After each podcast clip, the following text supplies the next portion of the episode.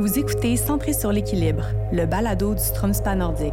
Découvrez un contenu bien-être avant-gardiste et audacieux offert en partenariat avec nos collaborateurs aux expertises variées. Joignez-vous à nous dans cette quête d'équilibre, un épisode à la fois.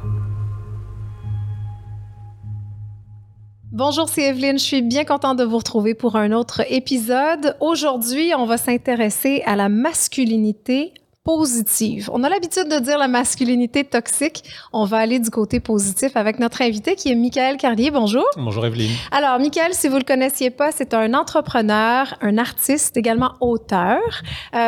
Moi, je t'ai connu, Mickaël, par Novae, comme plusieurs d'ailleurs. C'était un média consacré aux pratiques d'affaires à impact social. Pendant 16 ans, tu as tenu le phare de Novae. Oui. Ça vient tout juste de se terminer. Tu as voulu faire autre chose et c'est de ça qu'on va parler ensemble dans les prochaines minutes.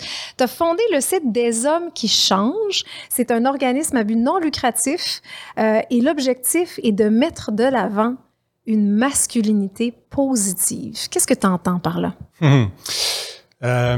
J'entends quelque chose où il y a beaucoup de réflexions autour de la masculinité aujourd'hui, il y a comme un vide, en fait, plutôt autour de la réflexion de la masculinité. On parle beaucoup des problèmes liés à la masculinité ou aux masculinités, tous les types de violences, et peut-être qu'on va en parler plus longuement, mais en tout cas, il y a beaucoup de problèmes sociétaux qui sont directement liés aux masculinités, de tout type de violence, accidents de la route, les pyromanes sont des hommes, etc., etc. Et donc, comment on peut faire pour qu'on parle de la masculinité autrement, mais surtout comment on peut inventer une autre type de masculinité, la masculinité et même la féminité. Finalement, il y a beaucoup de choses qui sont issues du patriarcat ou de certaines injonctions de la société. Mm-hmm. Donc, on se construit identitairement selon certains codes qui ne nous appartiennent pas personnellement, on nous apprend à être comme ça pour être un homme, et avec beaucoup, beaucoup de préjudices. Pour les femmes, évidemment, mais aussi pour les hommes. Et c'est un peu ça, peut-être, que j'ai envie de mettre en lumière. C'est que nous aussi, on est un peu prisonniers de ça. Et on aurait tout intérêt à réinventer la masculinité. Ouais. T'as dit des masculinités? Oui, parce que, d'une part, je n'ai pas la recette, comme personne, probablement, on a la recette, mais il y a toutes sortes de masculinités. Le gars super musclé, et puis moi qui suis plutôt long et fin. On n'a sûrement pas les mêmes types de masculinités, plus timides, plus verbomoteurs, etc. Donc oui, il y a des masculinités, mais il y en a qui sont particulièrement préjudiciables à la société, mais encore une fois, aux hommes aussi. Et aux femmes aussi. Et aux femmes, bien sûr. Alors, justement, quels sont les problèmes avec les codes sociaux masculins actuels, tels qu'on les conçoit là, au Québec, dans notre société? C'est qu'on nous dit, pour être homme, on nous dit de ne pas se connecter à nos émotions. Il faut être fort, relève-toi et arrête de pleurer, sois vaillant, sois courageux, sois tout le temps disponible, notamment dans le monde du travail, il faut tout le temps être là, faut être infaillible finalement, faut être infaillible. Donc ça veut dire qu'on apprend à se déconnecter complètement de nous-mêmes, ou une grande partie de nous-mêmes, ce que les femmes savent faire, de se connecter à leurs émotions, à leurs ressentis, etc. Nous, chez les hommes, on nous dit que c'est pas bien, il faut pas être comme ça. Donc ça crée quelque chose où on a une identité qui est un peu comme coupée en deux. On nous retire presque une moitié de nous-mêmes, parce qu'on est des humains, on est dotés d'émotions et de sensibilité. Mais sauf que pour se construire homme, cette partie-là, on nous dit que ça, c'est pas très bien. Mm-hmm. Donc ça, c'est un gros problème. Ouais. Je suis curieuse, pourquoi tu as voulu te lancer dans ce sujet-là? Novae, là, c'était ton entreprise que tu as cofondée. Pendant 16 ans, tu parlais à des entrepreneurs, à même des très grandes entreprises à impact social. Est-ce que c'est les gens que tu as rencontrés qui t'ont donné envie d'explorer la masculinité? Qu'est-ce qui t'en est là? Non, je dirais que c'est plutôt mon souhait, je crois, profond et depuis très longtemps, de connecter aux gens. Je l'ai trouvé à travers l'innovation sociale pendant 16 ans d'une certaine façon, mais je crois que j'aurais voulu être psychologue peut-être, ou intervenant social, ou en tout cas faire quelque chose de beaucoup plus proche de l'humain, et c'est ce que je suis en train de faire en fait aujourd'hui. Je vois à quel point moi aussi j'ai été construit dans un cadre masculin et j'avais pas les mots dessus, j'avais pas le mot patriarcat que je mettais quand j'étais plus jeune. Mais moi aussi j'étais coupé de mes émotions, moi aussi j'ai envie de dire des défis, des difficultés émotionnel et relationnel, parce qu'on m'a pas appris à prendre les gens dans les bras, à se dire pleinement qui on est, ce qu'on ressent, etc. J'ai pas appris ça, à pleurer, exactement, à pleurer avec des hommes, impensable, moins dans ma culture personnelle identitaire. Puis c'est un cheminement que j'ai fait au fil des années, et je me suis dit, mais j'ai envie, moi, de changer. J'ai fait plein de lectures qui m'ont énormément touché. Je me suis vu dans ces lectures-là. Puis j'ai commencé à en parler avec des amis que je croyais relativement sensibles et qui, effectivement, étaient très, très à l'écoute de ces sujets-là. Et j'ai vu à quel point il y a de la transformation individuelle à faire, mais de la transformation collective. Ouais. Moi, c'est ça qui me fait encore plus triper. Finalement. OK, et comment on fait ça? Je veux dire, c'est bien de le faire pour soi-même, ouais. mais comment on passe du je au nous? Ben, c'est un peu ce que je souhaite faire avec des hommes qui changent. C'est-à-dire que tu l'as dit, c'est une plateforme, il y a un côté média, c'est un organisme à but non lucratif. Et l'idée, c'est de créer une tribune, créer un espace de discussion et de réflexion sur la masculinité ou sur les masculinités, pour revenir sur le terme pluriel. C'est-à-dire, si on regarde les enjeux de société, la ramification est quasiment tout le temps autour de la masculinité. Toutes les violences, on vient de voir beaucoup d'émeutes en France, etc., au-delà du contexte, mais n'empêche que ce sont les hommes qui étaient dans la rue, c'est les hommes qui ont mis les violences. On l'a vu à Ottawa quand il y avait les manifestations. Bref, dans tous les contextes, tu regardes les journaux, et quasiment à 90% et plus, ça va être un problème un homme qui est pris dans cette problématique-là. Mm. Donc, il y a quelque chose de réellement systémique parce qu'il n'a pas eu d'espace pour évacuer une frustration et que finalement, l'émotion qu'il connaît, c'est la colère parce que les autres, on lui a pas tant appris ni à les entendre, à les regarder, à en faire quelque chose. Puis même la colère, qu'est-ce qu'il en fait? Il varge dans le tas. Puis... Ouais. Donc, pour moi, c'est ça, c'est que là, il y a des grandes opportunités collectives. Si on regarde réellement tous les problèmes, à quel point ils sont reliés aux hommes, travaillons avec les hommes. Ouais. Puis on va faire des changements de société majeurs. C'est fou, hein? La colère est comme l'émotion par défaut. Elle est acceptée, la colère, et ça, dès le plus jeune âge. Je pense au modèle aussi. Tu sais, quand on pense à la masculinité toxique, on a quelques noms qui nous viennent en tête. Je pense à Donald Trump, à Andrew Tate, par exemple, Joe Rogan également. Ce serait quoi des modèles de masculinité positive, Mickaël? C'est une bonne question, mais avant de répondre à ça, moi, je relativiserai le terme de masculinité toxique, parce que oui, évidemment, les exemples que tu as cités sont évidents, mais ça nous dédouanerait comme hommes en disant, ça, c'est les hommes qui sont toxiques, puis nous, on est corrects. Puis je crois pas du tout ça, la situation. Donc, tu veux pas que ça devienne eux et nous? Non, exactement. Je pense qu'il y a de la toxicité dans tous les hommes, mais plus ou moins... virulente, plus ou moins omniprésente, j'ai envie de dire, dans l'attitude, dans le comportement. Donc, les gens que tu as cités, effectivement, on pourrait dire qu'ils sont toxiques à 100%, puis que moi, je suis toxique à, je sais pas, peut-être 15%, j'en sais rien, mais ce que je veux dire, c'est qu'on a tous un petit niveau de toxicité ou un certain niveau de toxicité, puis il faut pas se dédouaner en disant, il y a eux qui sont réellement toxiques, puis nous, on n'est pas si mal. Moi, on n'est peut-être pas si mal, mais on a quelque chose à travailler. Je comprends. Maintenant, au niveau des modèles, y en a-tu des modèles positifs? Les modèles... J'en cherche, j'ai envie de dire. Je commence à en voir à force de suivre des médias sociaux, à faire des lectures.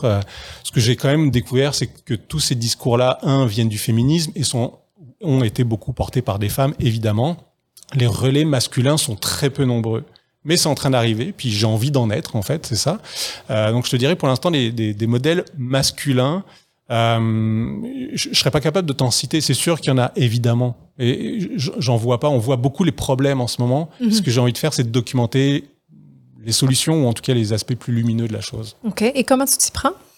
Je rencontre beaucoup de gens. Je parle à beaucoup de gens, hommes et femmes. L'organisme, c'est tout récent. C'est de ce printemps. Donc, ça fait quelques semaines, quelques mois.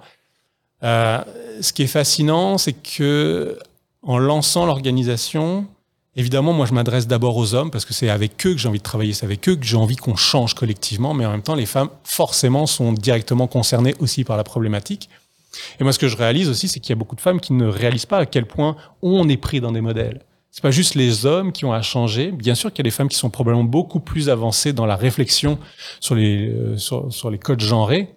Mais je pense aussi qu'il y a beaucoup de femmes qui sont pas si avancées que ça, puis qui aimeraient que ça change, mais qui savent pas exactement non seulement comment, mais surtout ce que ça impliquerait pour elle aussi, parce qu'on est pris dans des codes les uns et les autres, puis on est pris un peu dans ces modèles-là. Fait que s'il y a un modèle qui va enfin peut-être réussir un peu à changer, ça va être quoi la conséquence pour l'autre partie? Tu dis ça, puis j'ai l'impression qu'il y a des gens aussi, des femmes qui ne veulent pas que ça change. Je sais pas si tu as suivi sur les médias sociaux le retour de la housewife, des femmes qui mettent de l'avant sur les réseaux sociaux le bonheur de rester à la maison et d'être au service de son homme. Il y a comme ce penchant-là aussi, t'en penses quoi, toi, de cette espèce de mouvement de retour au conservatisme, à la tradition des rôles? Alors, on nous apprend à tenir nos rôles. Donc, les femmes, on leur a appris, mais manifestement encore un peu, que bah, c'est bien d'avoir l'homme fort à la maison, l'homme pourvoyeur, etc. Donc, manifestement, il y a des recettes qui fonctionnent encore. Et puis, l'innovation, ça fait toujours peur. Le changement, ça fait toujours peur. On préfère être peut-être dans nos acquis. Moi, j'ai envie de travailler avec ceux qui ont envie de changer. J'ai envie de travailler avec ceux qui se posent des questions, puis ceux qui ne se posent pas de questions ou qui sont très réfractaires. Pour l'instant, je crois que je vais les laisser de côté, puis peut-être qu'on les aura dans 5 ans, ou dans 10 ans, ou dans 15 ans, mais on va travailler avec ceux et celles qui ont envie d'avancer ces réflexions-là. OK, fait concrètement, là, tu t'approches une entreprise, puis tu dis « Salut, on fait une campagne pour avoir des modèles masculins positifs ». Comment tu t'y prends pour convaincre les gens d'embarquer dans ton mouvement? Bah, déjà, la masculinité, ça prend tellement... C'est un spectre tellement large, c'est-à-dire qu'on peut l'aborder sur les relations amoureuses, sur les relations sexuelles, sur les relations parentales, sur les relations au travail.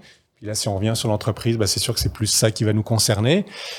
Pour moi, une des portes d'entrée, j'ai envie de dire, avec les entreprises, puis je viens de là, je connais très bien les rouages des grandes entreprises en termes d'image de marque, etc., de marque employeur notamment. C'est que les entreprises qui sont innovantes, qui veulent faire de l'EDI, de l'équité, diversité, inclusion, qui est une façon d'inclure beaucoup plus les femmes, les minorités visibles, etc., dans le staff, dans la haute direction, etc. Ce sont des dossiers qui sont généralement portés par des femmes. Puis c'est ce qu'il me confirme depuis des semaines, c'est que les hommes blancs hétérosexuels cisgenres, en gros, n'embarquent pas du tout. Fait que là, qu'est-ce qu'on fait? Est-ce qu'on laisse avancer juste les quelques femmes et personnes qui ont envie d'embarquer, mais t'as la moitié de ton staff qui ne va pas embarquer. Ouais. Donc, très rapidement, les entreprises vont frapper ou frappent déjà des murs, je pense, en ce moment. Parce que tu ne peux pas juste avancer ta culture organisationnelle si tu as la moitié de ton équipe qui n'embarque pas. Donc, Qu'est-ce qu'on fait de ces hommes-là? On les laisse juste être frustrés, en colère, dire ils sont en train de me piquer ma job, ma promotion, ça va être encore une femme qui va l'avoir. Donc, est-ce qu'on garde cette colère, cette frustration-là, ou on crée quelque chose pour entendre ça puis les accompagner? Ouais. Moi, je crois que ça, c'est plus intéressant, mais j'ai pas la recette, encore une fois. Je sais pas exactement comment ça va se passer, tout ça. Ouais. Mais je crois que de créer cet espace-là, cet espace de conversation, il est primordial. Mm-hmm. Ouais, ça, c'est sûr. Au niveau de ce que les gens te disent autour de toi, tu sais, les femmes, les hommes, est-ce que tu crois que les gens sont assez conscients des codes, de l'éducation, de la culture? Tu crois qu'il y a assez d'ouverture pour rendre ce projet-là viable? Oui, pour le rendre viable, oui. Est-ce qu'il y a assez d'ouverture et de culture? Non, je pense que... Moi, quand on a fait l'annonce de la fin de Novae, parmi les innombrables messages d'amour, j'ai envie de dire, qu'on a reçus, il y en a un qui m'a vraiment percuté, qui est « Vous avez transformé la culture de l'impact social au Québec. » J'ai envie de faire ça pour la culture masculine. Je comprends. Fait qu'on part de quelque chose qui est peut-être pas grand-chose aujourd'hui, mais je me dis, dans les prochaines années, on va bâtir ça, on va bâtir une communauté d'hommes et de femmes qui vont, comme je disais il y a quelques instants, qui ont envie de réfléchir, qui ont envie d'avancer, puis tranquillement, on va percoler, puis si des hommes sont capables de mieux réfléchir, de mieux comprendre, de mieux s'accepter comme ils sont, ils vont en parler avec leurs frères, avec leurs voisins, avec leurs cousins, plutôt que ce soit les femmes qui portent ce discours-là tout le temps, et c'est ça la réalité aujourd'hui grandement. Est-ce qu'on peut faire des ambassadeurs masculins, finalement, qui vont... moi, j'ai l'impression que j'aurais compris ou j'aurais intégré des choses beaucoup plus rapidement si ça avait été des amis gars qui m'en avaient parlé. C'est vrai? Comme... Alors quoi? J'ai plein de copines féministes, mais je sentais beaucoup le doigt pointé vers moi comme homme, et à juste titre. Sauf que forcément, ça ne me mettait pas dans une position d'ouverture de... qu'est-ce que moi j'ai à y gagner là? Oui, je t'entends, que oui, okay, on est mieux que... On a plein de privilèges que vous n'avez pas, etc. Je comprends. Mais là, tu es en train de me pointer du doigt. Qu'est-ce que je peux faire? Je ne peux pas avoir ça sur les épaules. Oui, puis il y a une certaine réaction aussi de défense. On devient sur la défensive quand on se fait pointer du doigt. Exactement. Donc, j'avais beau avoir des discussions super intéressantes, mais je ne me sentais pas à la fois assez concerné et surtout, je n'étais pas partie prenante tant que ça, finalement, du dossier, parce que je ne le voyais pas où est-ce que moi, je pouvais attacher ça. Fait que par contre, si on parle entre hommes, tout d'un coup, là, on peut se comprendre entre nous, on peut parler de nos frustrations, nos peurs, etc., mais finalement, on peut se mettre en action après. C'est le moment de l'émission où on pose une question à tous nos invités. À propos de l'équilibre, c'est quoi pour toi l'équilibre, Mickaël? C'est une belle question. Une fois, une psy, il y a très longtemps, je lui posais cette question-là parce que ça me préoccupait. Et puis, sa réponse avait été « Mais l'équilibre, c'est la mort ». Parce que ça veut dire qu'on n'est plus en mouvement. Donc, quand on est en équilibre, ça veut dire qu'on est complètement statique et que finalement, c'est qu'il ne se passe plus rien, on est mort. Donc, ça m'a vraiment fait réfléchir sur cette quête de l'équilibre. Mais en même temps, je la cherche quand même, je crois, de façon un peu permanente. Puis, je pense que c'est... Il y a quelques années, je me suis mis à travailler 4 jours semaine quand j'avais encore Novae. Aujourd'hui, c'est un peu moins vrai, mais j'essaie de remettre ça quand même, de travailler à la fois sur des hommes qui changent, mais de garder du temps pour écrire mon second roman, d'avoir du temps pour ma fille, d'avoir du temps pour mon amoureuse. Donc, rien de bien révolutionnaire dans ce que je dis là, mais je pense que une recette avec plein d'ingrédients plutôt qu'un seul gros ingrédient, je pense que c'est déjà un bon début de réflexion, je crois. C'est aussi la devise en biodiversité, en fait. Oui, absolument. En écologie, on dit on ne veut pas avoir un seul arbre parce qu'il sera fragile. Ouais. On veut tout un écosystème d'arbres différents et c'est ça qui va faire la force. Au fond, on est des écosystèmes. Oui, et on fait partie de la biodiversité. On l'oublie des fois un petit peu trop souvent. On en fait partie, oui. Ouais. T'es artiste aussi, écrivain. Quel est le rôle de l'art, tu penses, dans ce changement de culture-là? Et pour moi, il est majeur parce que quand on parle des cultures identitaires, alors oui, on parle du patriarcat, mais le patriarcat, c'est un vaste système et la culture en est un des jouets finalement. Toutes les séries, etc., où l'homme est très campé, la femme est très campée, ça a construit des modèles. Donc oui, c'est sûr qu'il y a l'art a quelque chose à faire. Je suis allé voir il y a quelques mois la pièce française d'origine, mais qui était refaite ici au Québec, Féministe pour hommes, qui a été adaptée par Rebecca de Rasp. C'est extrêmement puissant. Alors, c'est des femmes. Moi, j'aurais bien voulu peut-être voir des hommes, peut-être sur scène, ça aurait peut-être été intéressant, mais en même temps, dans la salle, c'était, je pense, à moitié-moitié hommes et femmes. Mais bref, le message était très puissant, très bien amené. Donc oui, l'art a quelque chose à apporter à cette réflexion. Ouais, c'est vrai qu'on le voit, je ne sais pas si tu as des enfants, Mickaël, moi j'ai 2 enfants, puis dans les films qu'on regarde, ma fille des fois me dit « Mais comment ça se fait qu'il n'y a pas de filles encore? Pourquoi il n'y a pas d'héroïne? » Même dans leur classe, ils apprennent à propos des religions, tu sais, puis ma fille est passionnée de la mythologie grecque, où il y a autant de déesses que de dieux. Et elle est revenue de l'école en 2e année, fâchée, en disant « Pourquoi, maman, on fait juste parler de Dieu, de Allah? Pourquoi il n'y a pas de déesse dans ce qu'on enseigne à l'école? » Puis je me suis dit, mais tu sais quoi? T'as tellement un bon point. C'est dans l'école, c'est dans les films qu'on regarde, c'est dans les histoires qu'on va raconter également, mais c'est aussi dans l'éducation. Et j'aimerais t'amener sur ce terrain-là. Je sais que tu as travaillé beaucoup avec des entreprises, mais comment tu vois le rôle des parents dans tout ça? L'organisation que j'ai créée, pour moi, je la vois pour moi, c'est un point de départ, ce qu'on vient d'annoncer ou qu'on commence là. Donc, pour moi, il y a tellement de choses à faire. Mon souhait est de pouvoir adresser effectivement à la question d'identité des plus jeunes, notamment des adolescents. J'ai une fille, pour répondre à ta question tout à l'heure. Oui, j'ai une fille de 15 ans et donc ça alimente aussi mes propres réflexions. C'est quoi son rapport aux hommes, aux garçons, etc. Mais j'ai eu plein de mamans qui m'ont écrit ou à qui j'ai parlé ces derniers mois, qui viennent me poser la question « Est-ce que vous allez faire des choses pour les ados ? Mon fils ceci, etc. Son père incarne tel modèle, j'essaie de contrebalancer, etc. Qu'est-ce que vous allez faire pour les ados ?» La réponse pour l'instant est « J'ai envie, mais moi je n'ai pas cette expertise-là, donc j'ai envie que l'organisation puisse la faire grossir pour qu'effectivement, à un moment donné, on puisse créer des services, du contenu pour les ados ou pour les plus jeunes.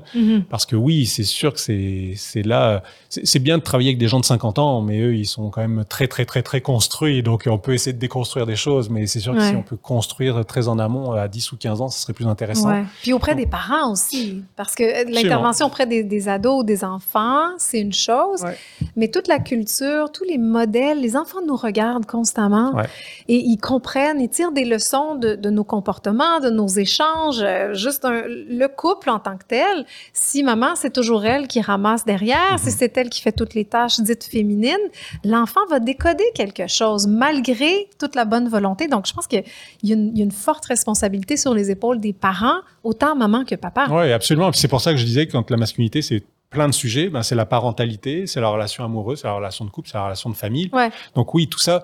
Et pour revenir à ta question de comment on fait ça, ben j'ai envie, on va documenter, on va faire des entrevues, des témoignages, qu'on comprenne des réalités d'hommes aussi. Puis j'ai envie qu'on s'adresse évidemment à des experts aussi, il y en a plein.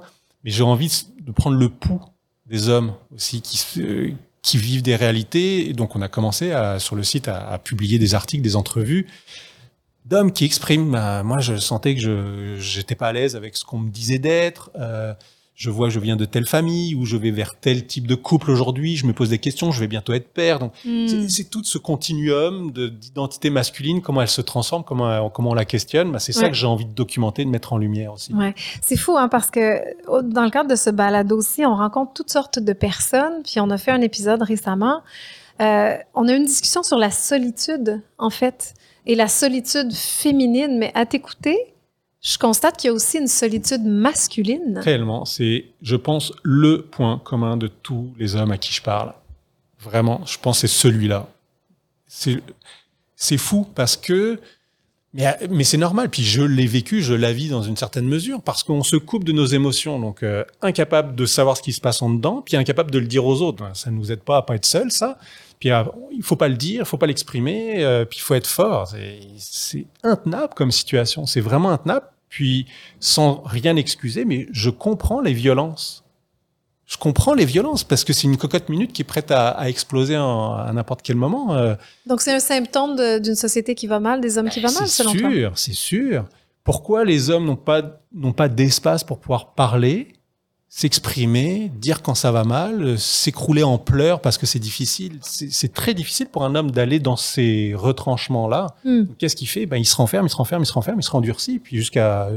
On est humain, donc au bout d'un moment, ça explose. Donc, les drames qu'on voit dans les journaux, pour moi, puis je veux pas faire des généralités non plus, mais il y a quelque chose où je comprends qu'il doit y avoir quand même un drame très profond, lointain, j'ai envie de dire, dans comment ces hommes-là ont eu ou n'ont pas eu d'espace pour ventiler, très en amont d'aller à un acte aussi dramatique. Mickaël, cet espace-là vient souvent des amitiés. En tout cas, entre femmes, on parle beaucoup de sororité, on parle d'une espèce de connivence avec nos femmes. Des fois, c'est des collègues de travail avec qui on peut avoir des discussions très intimes sur la ménopause, sur des choses qui se passent dans nos vies. On a ces espaces avec d'autres femmes. Dirais-tu que cette ouverture-là est aussi présente entre hommes, dans des cercles de fraternité, par exemple? Absolument pas. Non, c'est sûr que non. Les hommes entre eux, il y a toujours le risque que s'il y a trop d'intimité, ils vont être gays. Puis il faut pas être gay dans notre système patriarcal. Donc il y a un truc, c'est un gros soupir. Mais oui, mais il faut, mais absolument, mais on est pris dans ces choses-là. Vraiment, encore aujourd'hui, tu penses? Bien sûr, encore une fois, tous les hommes à qui je parle, ils me disent que s'ils ont pu parler, c'est leur conjointe. Et ça, c'est encore un autre point commun vaste, c'est que la confidente, finalement, c'est la conjointe. Le jour où la conjointe s'en va ou qu'il y a une rupture, il n'y a plus personne. Donc, on revient à la solitude. Ouais. Puis les amis de gars, non, ils vont aller faire du sport, ils vont aller au restaurant, ils vont aller faire du vélo, mais parler d'intimité, de problèmes sexuels, de problèmes d'argent, de problèmes de santé. Les hommes ne parlent pas de ça. Puis je l'ai vécu. Toutes mes amies ont été des femmes toute ma vie. Puis là, depuis quelques années, j'ai 2-3 amis gars et je découvre ce que c'est d'être ami avec des hommes. C'est quoi être ami avec des hommes? C'est de pouvoir se parler, j'ai envie de dire de façon presque aussi authentique, et je deviens le aussi parce que je suis en cheminement, je suis pas encore aussi authentique avec mes amis hommes qu'avec des amis femmes. T'es dans la retenue? Oui. Mais oui, parce que je suis en train de me déconstruire, moi aussi, j'ai pas tout compris encore, je suis en cheminement. Et donc je découvre ce que c'est que de parler avec d'autres hommes, puis d'entendre aussi d'autres hommes, puis voir des hommes pleurer parce qu'ils sont en rupture, de voir des hommes perdus, de voir des hommes qui n'ont pas de réponse, désemparés, mais c'est beau aussi à voir. Mais ça, je l'ai vu 1000 fois avec des femmes. Je me suis montré comme ça quelques fois avec des femmes, et j'ai vu beaucoup de femmes comme ça où j'étais confident, mais là, avec des hommes, mais c'est totalement nouveau, et tous les hommes à qui je parle vivent ça, ou en tout cas vivent cette impossibilité parce qu'on nous dit que non, entre hommes, faut être tough. Puis, c'est une incommunicabilité. C'est fou parce que tu vas passer beaucoup de temps avec tes amis de gars, mais tu ne parleras pas. Ça va rester superficiel. Absolument. On va taper dans un ballon, on va boire des bières, on va parler de la game. Et on ne parlera pas de nous. J'organise des cercles de parole d'hommes depuis quelques mois. OK. L'un d'entre eux, justement, me dit exactement ce que tu viens de dire. C'est-à-dire, je reviens d'une fin de semaine en chalet. Je passais 3 jours avec des amis de gars. Des amis de gars, c'était pas en couple, ça. Incapables de nous dire comment chacun va. Ils ne se sont rien dit de substantiel pendant ces 2 jours et demi dans un chalet. Mais comment on explique ça? Parce que c'est interdit dans les codes masculins issus du patriarcat, parce qu'il n'y a pas de place pour ça, parce qu'on ne nous apprend pas ce langage-là. C'est un langage. Quelle émotion mettre sur ce qui nous habite, à part la colère, puis je suis fru. Là, c'est quoi l'éventail? Je suis en terre. Exactement. C'est quoi l'éventail de mots qu'on a pour ça? Ben, on ne nous les apprend pas, ces mots-là. Puis tu as dit, j'ai écrit un livre, j'en ai du vocabulaire. Ouais. Mais pour parler de ça, je vois que c'est un travail qu'il a fallu que je développe ces dernières années. C'est pas quelque chose qu'on m'avait appris, mais pour moi, c'est une langue qu'on nous apprend pas. Ouais. Donc, comment dire que je vais pas bien dedans? Ça dit pas grand chose, ça dit un début de quelque chose, mais ouais. Donc, pour élaborer après une vraie conversation entre hommes, il y a pas le vocabulaire, il y a pas l'aisance, on se permet pas d'aller là. Ouais, c'est comme un muscle finalement qui n'a jamais été utilisé, qui est atrophié. Je suis curieuse, comment ça se passe dans des cercles de parole entre hommes organisés par Mickaël Carlier? En toute humilité, j'apprends aussi. À la fois, j'ai animé énormément d'événements dans ma vie professionnelle, donc j'ai quand même, je pense, certaines aptitudes, mais en même temps, là, c'est à la fois laisser beaucoup de place, être vigilant à ce que personne coupe la parole. Les hommes font ça, tu penses? Ouais, ça se peut. Et même entre eux. Et donc, être à la fois, j'ai envie de dire, très à l'écoute, très sensible à ce qui est en train de se dire. Donc, être vigilant qu'on ne coupe pas la parole et en même temps d'être vigilant à ce qu'on reste bien sur « je parle de moi » plutôt que de « ma blonde fait ceci et ma blonde fait cela » parce que ce n'est pas ça l'objectif d'un cercle de parole, c'est « parle de toi ». Donc, ta blonde a peut-être tous les défauts, mais toi, tu en as sûrement quelques-uns. Donc, parlons plutôt des tiens ou tes incompétences ou tes inconforts, etc., etc. Donc, c'est de ramener la conversation sur ce qui nous habite, sur comment on veut réfléchir sur ce qu'on a, nous, à l'intérieur.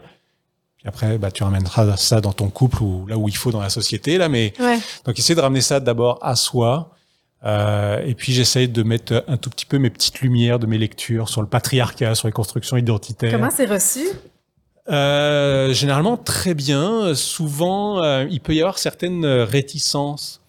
Puis je pense, on les a tous. En tout cas, moi, je les ai eus. Puis j'ai pas toujours tous les arguments en tête, mais notamment sur qu'est-ce qui est biologique, qu'est-ce qui est créé par la société. Et puis finalement, les lectures disent qu'il y a très très peu de choses de biologique. C'est quand même très très très construit socialement. Donc, mais souvent, c'est un peu ça le contre-argument. Oui, mais tu sais, nous la testostérone, et puis nous on est des chasseurs. Tu sais, les hommes de caverne faisaient ça. Donc, alors que dans les faits, c'est pas vrai. Donc, il y a souvent ça un peu comme contre-argument pour essayer de se rattacher encore. Mais non, mais j'ai le droit d'être en colère ou j'ai le droit de. Oui, d'une part, on a le droit d'être en colère, mais j'ai le droit d'avoir tel type de comportement très masculin. Oui, mais tu pourrais aussi l'inventer autrement parce que c'est construit. C'est pas vrai que c'est dans tes gènes, ça. Donc, si ça te dérange, si ça dérange ta vie de couple, si ça te rend malheureux, si ça vous rend malheureux. Ça pourrit ta vie, en fait. Exactement. Il y a peut-être de la place pour changer ça. C'est pas vrai que c'est biologique. Donc, c'est un peu ça les réticences qu'il peut y avoir. OK. Des justifications. C'est intéressant quand même de voir comment on justifie son propre comportement qui nous cause du tort. Ouais. C'est fou. Ouais. Il t'a mis le doigt sur quelque chose d'intéressant aussi. Je le vois souvent en entrevue. Quand le propos devient un peu plus intime, les gens passent du « je » au « on ». Je sais pas si t'as remarqué ça en entrevue. T'as fait beaucoup d'entrevues, toi aussi, Mickaël. C'est comme « oh ben, on se donne le temps. Oh ben, on... » Mais les gens parlent d'eux-mêmes, en fait. Mais il y a une difficulté d'assumer le « je », autant pour les hommes que pour les femmes, ceci dit. Là. Ouais. T'expliques ça comment, cette espèce d'écart entre le « je » qui vit et l'expression, tu sais, j'ai de la misère, je traverse une période difficile, au lieu de dire c'est autre chose qui est désincarnée, quoi. On est tellement dans une période où on met le jeu tout le temps sur nos médias sociaux. Et pourtant, c'est ça, c'est paradoxal au bout. Mais c'est intéressant parce que, tu vois, il y a un homme dans le cercle de parole à un moment donné où moi je réinsistais, je remettais bien les règles en perspective, on parle au jeu, et sa réaction, c'était de dire « oui, mais Moi, ma blonde, elle me reproche quand je parle au jeu que je l'écoute pas assez, puis que je parle que de moi, puis que justement, ça devient trop égocentré. Et puis, peut-être que dans certains contextes, effectivement, c'est pas ça qu'il faut faire, mais dans celui-là, c'est ça la clé, parce qu'effectivement, sinon, on va parler de généralité, et puis on va parler de tel homme toxique. Non, mais je veux pas toi, est-ce que tu te considères toxique sur quoi? Donc oui, c'est important de revenir au jeu. Pourquoi on n'y arrive pas? Je ne sais pas. Ouais. Je ne sais pas. Qui est intéressé par tes cercles de parole pour hommes? Toutes sortes d'hommes. Tu vois, j'en ai refait un autre pour une organisation qui travaille localement pour les familles, mais donc historiquement plutôt pour des mamans. Finalement, c'est les mamans qui viennent plutôt que les papas. Et là, elles ont vu l'organisation que je lançais. Je connaissais la directrice générale qui m'a dit « Est-ce que tu ferais un cercle de parole pour les papas ?» Bah oui, donc on a fait ça un petit peu plus tôt au début de l'été. Et puis, c'était des jeunes papas, vraiment des jeunes papas à peine trentaine, jeunes bébés de moins de 2 ans. Et qui était dans, quand je parlais de continuum, qui était dans cette phase de, oui, je me suis construit comme jeune adulte, comme amoureux, puis là, je suis en train de devenir père, ou je suis devenu père récemment, avec, j'ai des images de mon propre père, ou des hommes avant moi, etc. Comment je continue à me construire comme identité masculine, aujourd'hui, incluant la facette père. Donc, ça peut être ça. En tout cas, là, c'était ce contexte-là. Spécifiquement sur la parentalité, mais dans d'autres cercles que moi j'organise, plus avec, j'ai envie de dire, mon entourage élargi, c'est des hommes, j'ai envie de dire, qui se posent toutes sortes de questions, relations de couple, relations avec leurs enfants. C'est des hommes, j'ai envie de dire, qui me ressemblent dans le sens plutôt 40 ou 50 ans. On pourrait largement élargir à toutes sortes d'âges, évidemment. Mais je crois que la problématique, elle concerne tous les hommes, toutes les classes sociales. Après, le niveau de compréhension n'est peut-être pas le même selon ton parcours personnel, etc. Mais l'enjeu, pour moi, il est là pour tout le monde. Mmh. On avait une discussion sur être un agent de changement dans l'équipe. Qu'est-ce que ça veut dire pour toi, être un agent de changement? Je te vois te démener quand même. Puis avec un gros sujet, tu t'attaques vraiment à quelque chose d'imposant. Ouais. Pour toi, c'est quoi être un acteur de changement? Je fais le constat que pour moi, c'est quelque chose d'inévitable. Parce que quand j'ai arrêté Novae, je me disais, c'est épuisant. C'est épuisant d'être entrepreneur, c'est épuisant d'être entrepreneur social, c'est épuisant de vouloir changer le monde. Et pourtant, c'est ce que tu refais, là. Et c'est exactement ce que je refais. Donc, c'est pour ça que je dis que manifestement, il y a quelque chose d'inévitable pour moi. Ouais. Manifestement, c'est ça que j'ai à apporter au monde, de ma petite place à moi. Il y a quelque chose où ça m'insatisfait de voir la société aller dans ce sens-là. Donc oui, je pourrais... plein de fois, je me suis dit, je vais me trouver un chalet au fin fond du bois, puis à la Xavier Dolan, je laisserai le monde s'écrouler. Oui. Plein de fois, je me dis ça, et je pense que plein de fois, je me dirai encore ça à l'avenir, mais je pense que je suis incapable de complètement laisser ça, puis je vois que j'ai envie... J'aime aussi côtoyer des gens qui entendent ça et qui ont envie de prendre part à ça, qui font des choses aussi. Enfin, il y a quelque chose d'être dans un écosystème en pleine ébullition. C'est extrêmement nourrissant. Bien sûr. Donc, tu t'entoures de gens qui ont une communauté d'esprit, qui pensent un peu comme toi, puis absolument. Qui ont envie eux aussi d'être des agents de changement. C'est merveilleux. Exactement. Ouais. Ça combat le cynisme qui n'est pas toujours facile à combattre. Oui, et qui revient au galop à l'occasion. Ouais. Oui, je suis dans ton équipe là-dessus. Bravo à toi d'essayer de changer les choses. C'est vraiment remarquable. Merci Evelyne. Ouais, merci beaucoup. Et pour ceux que ça intéresse, je vous invite à aller voir le site des Hommes qui changent. Il y aura des cercles de parole, des initiatives également pour les entreprises. J'ai hâte de voir ça évoluer dans les prochaines années. Merci d'être venu. Merci. C'est ce qui conclut l'épisode d'aujourd'hui. On espère que vous avez apprécié la discussion. Si le contenu vous a plu, on vous invite à partager l'épisode et à laisser un avis sur la plateforme de votre choix. Vous pouvez également nous suivre sur nos réseaux sociaux et sur notre site internet au stromspa.com. En vous abonnant à notre infolette, soyez certain de ne rien manquer. Merci pour votre précieuse écoute et au plaisir de vous retrouver lors du prochain épisode. À bientôt!